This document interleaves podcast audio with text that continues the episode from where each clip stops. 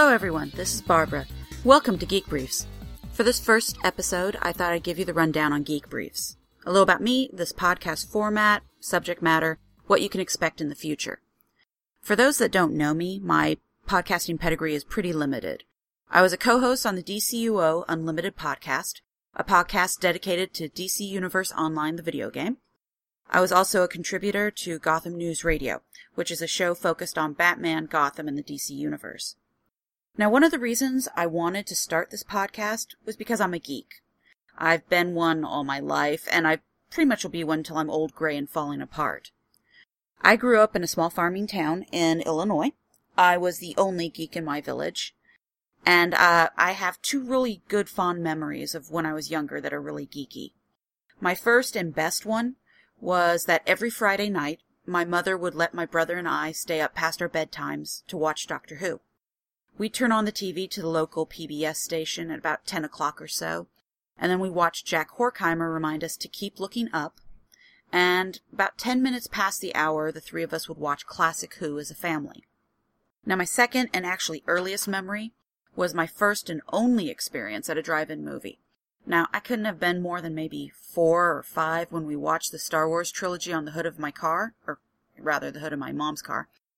And honestly, I'm not a fan of Star Wars, but in terms of the grandeur and just getting to see things huge and right up in your face, it was it was just this incredible event to go out into the open and see a movie outdoors. I, I never really felt comfortable expressing my geeky obsessions to the world until maybe about five or six years ago. And what gave me the confidence to branch out and explore my inner geek and share it with the world were podcasts like Starkville's House of L, Geek Out Loud, The Signal, uh, Trekcast, long list of other shows. Uh, before that, I pretty much felt isolated, alone in my multiple loves. And that's what being a geek is really all about. Love. It's about being honest about what excites you and not being afraid to flaunt that passion. It means never having to play down how much you like something, and you're allowed to be a kid again, to be to act childish, to squee in excitement over the cool General Zod action figure, or the awesome 86 Transformers movie poster you found at a flea market for a buck. I mean, being a geek gives you the liberty to be at your purest and most honest. And there's no greater experience than finding someone to share that geeky passion with, and I'm really hoping that this can be a place where we can embrace and share that love together. Now, like the title says of the podcast, um, I'm intending to make this a brief weekly podcast, lasting maybe no more than 15, 20, maybe even 30 minutes. Short, sweet, to the point. Unless there's a subject matter that I really want to dig into, in which case we may do a few special episodes that will last a little bit longer. Now, I intend to do one or two segments, but all in all, I want to keep this as informal as possible. Uh, one of the segments I'm interested in doing is a streaming movie of the week, sort of like a TV movie a week, except, you know, streaming. And I'll announce a movie or television episode that I intend to watch via Netflix or Hulu or some other media, and I'll try to review it on the next podcast. That way, if any of you are interested and have the ability to watch the same item, you can do so and provide your own input. And uh, viewing suggestions are always appreciated. Next week's podcast, I'll be reviewing Exam. It's described as a British psychological thriller starring Colin Salmon, who you might have recently seen on the CW's television series uh, playing Oliver Queen's stepfather, Walter Steele. But you may have also remember him from Doctor Who in an episode called Silence in the Library. Uh, he played a character called Dr. Moon. Now, now that we basically got, you know, the howdy doos and introductions out of the way, let's get into some topics. Recently, I heard the rumor that the Justice League script, supposedly written by Will Beall, has been scrapped, and that the studio may wait to see how Man of Steel fares at the box office before making any concrete decisions.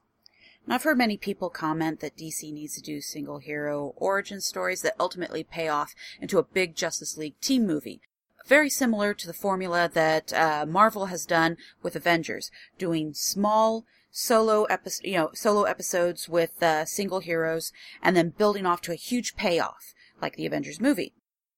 But do we really need any more origin movies? I think it's plausible to start with a Justice League feature and then have lesser known figures do their solo adventures, or have the real, uh, extremely obscure character you know, do one solo adventure and then just sort of use that as a springboard into the Justice League movie. For example, let's look at Marvel's Avengers. We didn't have origin movies for Black Widow or the character Hawkeye. Hawkeye had a nearly blink and you'll miss it cameo in Thor, which was pretty much the consistency of an Easter egg, since you really didn't know who he was unless you were a comic reader. And what did we actually learn about Black Widow and Iron Man 2, or Avengers for that matter?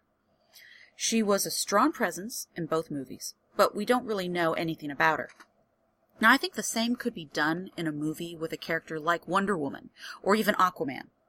A League movie could introduce some of these characters, then reveal more details as the movie progresses. For instance, uh, let's look at Aquaman. He's introduced.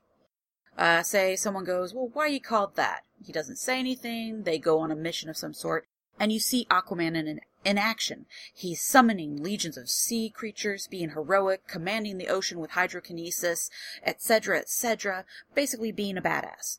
You see plainly what he brings to the table. And then a character can easily turn around and go, well, okay, I, I get it now. You understand.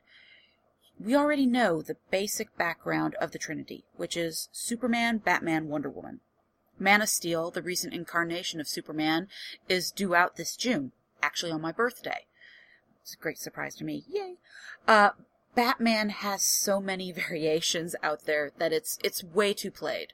The waters are pretty muddy when it comes to origin stories for him. It would be far easier to sustain a Batman as a reintroduced character into the Justice League movies rather than do yet another origin. That way we can be introduced to this Batman with the same point of view as the uh, Justice League. Plus, he can still maintain his slightly outsider mentality, which tends to work pretty well. Uh, you see it in the comics. Uh, a good example is uh, like uh, Tower of Babel, uh, or if for those that haven't read that comic, uh, look at Justice League Doom, the recent DC animated movie that came out. It was fantastic. I could see Wonder Woman getting the same sideways treatment as Hawkeye or Black Widow, with a brief mention of her history. We could, uh, you know, uh, slightly graze over the Amazon Greek gods angle. And then we can really delve into a deep solo movie dealing with Cheetah or Ares as an enemy at a later date. Could they do a League movie without Wonder Woman? Well, certainly. I mean, she could always join the franchise at a later date. It would be refreshing to see the studio put another female lead into the Justice League movie that we might not have seen lately or ever uh, live. In my eyes, Wonder Woman is expected. Why not do something unexpected and bring in some other DC heroines? DC can't do good storytelling if they become dependent on an expected formula. Uh, they have so many great DC heroines out there. We're looking at, uh, well, I mean, if you want to go into some hot girl, uh, you could do uh, Huntress and have Batman introduce her into the league. That would be interesting. Or you could do Supergirl, or we could do really obscure ones that we haven't seen live on screen, like Katana and, and really have some really interesting new dynamic characters brought up that we could really sink our teeth into. And of course, then spin off into some fabulous solo mission, solo, excuse me, solo missions, solo movies and create new franchises out of that and, and bring new fresh blood to the DC universe live action movies. And I, that excites me beyond compare. You have no idea. Now I figure Batman, Superman, Green Lantern are all givens based off the upcoming Man of Steel movie and the other two heroes' most recent turns in theaters. But could an obscure character like Cyborg or one of the more mystical DC Universe characters be a practical option? My issue with Cyborg or a magical hero being a part of the new Justice League movie is that a studio may have to do a lot of prosthetic or visual effects work with these kind of characters. Now, this could make an individual character far too costly for a first time movie de- debut. Then again, they could go the Smallville route and make a character like Victor Stone, uh, aka Cyborg, a hidden cyborg, and have less external equipment on him. Or they could even go so far as simply make him a cameo appearance, which would be him pre cybernization with no relation to the Justice League at this time. Now, I understand that the studio will have to take a risk and invest money to make money, but they aren't stupid. A studio will have to consider how much practical and CG effects will be used for a specific character, and that money will need to be spread around to all the right places, uh, like makeup, set design, practical gags, CG special effects. You get my drift. And then they will have to take into account what this character will cut into the special effects budget and if they'll actually harm special effects for a phase one hero like Superman and Batman. Now, I'm not saying to pinch pennies, I'm far from it. I think they just need to make sure the script, effects, and practicals get the right amount of attention they deserve without hindering the movie's potential. And that's where you'll really need a good, strong director to do that. Now, the Trinity is the most likely characters to be part of the League movie. You add in some Phase 2 and sprinkle in some Phase 3 characters, and everything else can basically be fleshed out later. Now, you might not understand what I mean by phase characters. Phase 1 characters are those that are already in the current public eye. They're in the spotlight. We've seen them in television or movies. They're easily accessible to comic book and non comic book audiences alike. And that group would include uh, such characters as Batman, Superman, Green Lantern with, you know, the recent uh, Ryan Reynolds movie, and also with the most recent CW television series, uh, Green Arrow. Now, Phase 2 are those characters that everyone knows to a certain degree, but the non-comic audience may not know their origins. For example, we can look at Aquaman, Wonder Woman, The Flash, or uh, perhaps Robin, or as Robin later turns into Nightwing. Phase 3 characters are heroes not well known by the average moviegoer. Uh, they're the more obscure ones. They're the ones that include Martian Manhunter, Cyborg, the Atom, Black Canary. Uh, I mentioned before Katana. Phase 1 and 2 characters will more than likely be used as members of the Justice League, with a sprinkling of Phase 3 characters used as stunt casting or uh, like an Easter egg uh, in other DC movies at a later date. Uh, a prime example is Amanda Waller in the Green Lantern movie. Now, not a lot of people that are uh, comics literate, uh, those that aren't comics literate, wouldn't know that she is later the head of the Suicide Squad, and she's a big deal in the DC universe. She also sided with uh, Lex Luthor in a couple stories, which are kind of interesting. Now, I'd like to see some new characters rep- represented on the screen. These Phase 3 characters could really expand the DC movie universe further and be an obvious profitable revenue if treated with the proper amount of respect and consideration. Justice League could work as an excellent starting point for the DC universe, so long as the movie has a solid foundation with good writing, casting, direction. Everything hinges on that basic foundation, that trinity in itself. I think the problem is that many people engrossed in the genre are looking at this movie through the lens of a comic book geek. Now, we know what we want as geeks, we assume the majority of the public is basically ignorant when it comes to our characters. Now that isn't exactly true. We believe, or at least a good majority believe, that we need to have each character have their own origin movie so that people will better understand the group dynamic when the League movie finally hits theaters. And I really don't think that's, that's giving non-comic movie goers much credit. A prime example. Okay. My mother knows next to nothing about comics. Yet she loved the Avengers. Uh, she understood what were, what was going on. She understood that Black Widow was a secret agent spy type. She understood that Hawkeye was a soldier and someone Black Widow cared for as a friend or whatever. Uh, that's all she needed to know when it came to these two characters. She didn't need their origin. She didn't need any explanation. She understood they were a part of the, th- the through line of the story, and she went with it, and she understood perfectly fine without having to ask any questions. Now, after watching Avengers, she asked me when we would see a Justice League movie. She basically figured DC would have something greenlit after Avengers proved to be such a success. I told her about the idea of starting with individual origin movies for the Justice League characters, and she asked me why bother. Everyone knows the majority of DC's heroes. Everyone knows the names Superman, Batman, Wonder Woman, Aquaman, The Flash, Green Lantern. There's no real explanation needed then if you think about it, if you add the fact that DC's superheroes have been saturating television and film screens since my mother was a child in the 50s, well, you get an idea. She asked me if we, as comic book people, thought non-comic readers were stupid. And I have to wonder, do we? I think the general movie going audience should be given a lot more credit than they've actually been given. They understand things, and we don't have to spell everything out. We don't have to have an origin for every single movie.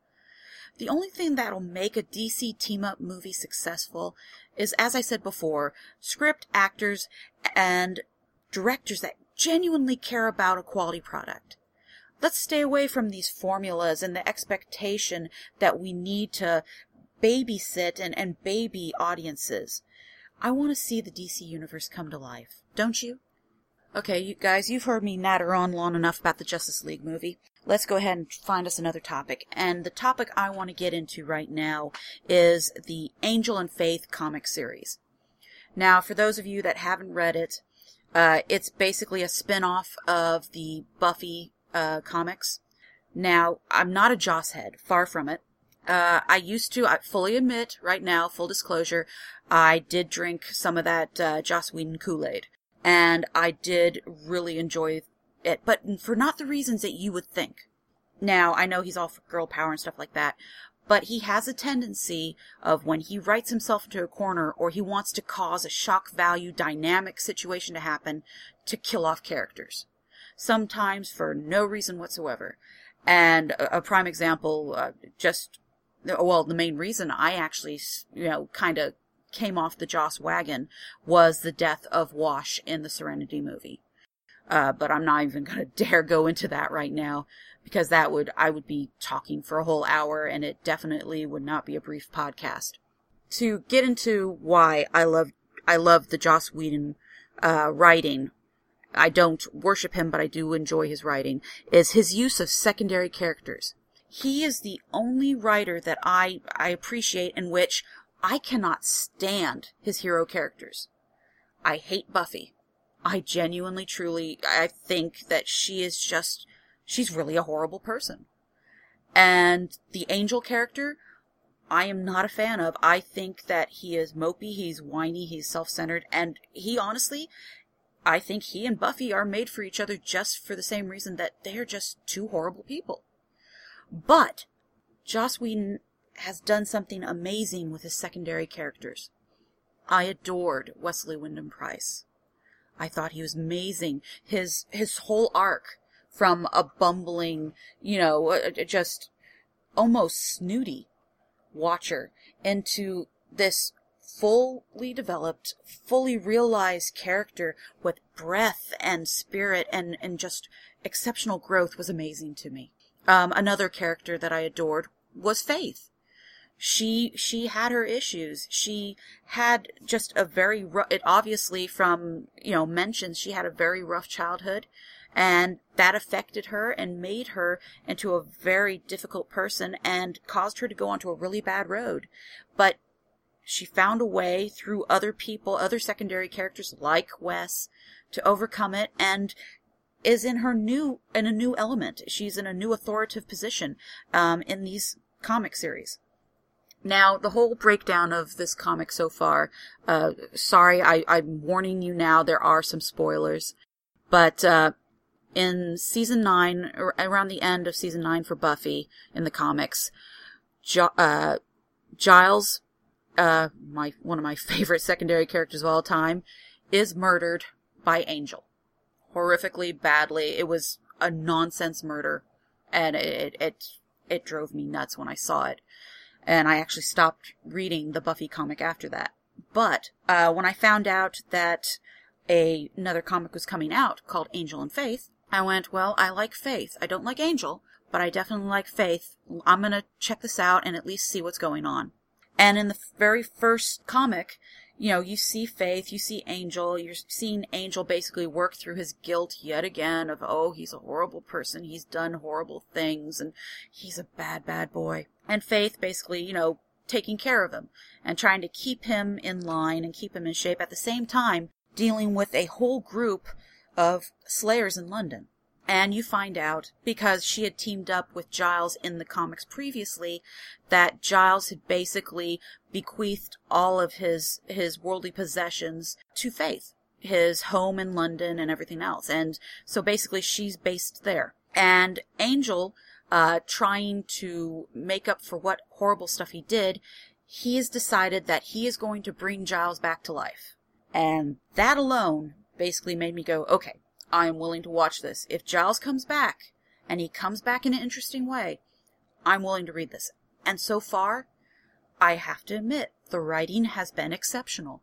The art has been extremely good.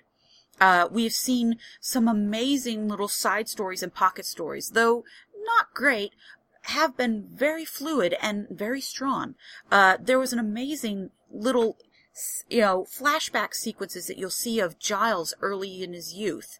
You see things that how he became a watcher, uh, why he left the watchers, uh, and became, you know, when became basically a, a rock and roll god. Uh, you see, you know, what caused him to leave that life and then join back the Watchers again and, and what his path led him to. And it's actually been very fascinating, very interesting. I highly, highly recommend that you guys check it out. It is, is an excellent read. Right now, the, uh, Angel has, uh, been collecting pieces of Giles's soul and has been doing it to, uh, you know, he's piecing together sort of like a jigsaw puzzle, getting segments of, of his life through totems. And I guess, uh, last, what was the last issue? I think it might have been maybe issue 10. He had gone and, uh, gotten, you know, everything together and he was going to dig up his body, Giles's body. So they dig up his body, find out it's missing. It's just, I, I'm, I'm not saying anymore because it's just, I sit here and my mind's blown when I even think about it. It's just, it's been a really rocking story. If the final outcome is I get my Giles back, that is all that frickin' matters. So, I am very, very sad saying that, but it's the truth. It is really an exceptionally well written story, and I highly, highly, you know, advise you to check it out. I think that about wraps up our show for today. If there are any questions or subjects you want me to comment on, the email is geekbriefs at live.com. You can also contact me at the Geek Briefs Twitter account, which is at Geek Briefs. Or you can check me out on the Geek Briefs Facebook page. Or you could check me out at my Tumblr, which is Stoned Gorgon. That is S T O N E D G O R G O N. I'll see you next time. Thanks for listening and take care.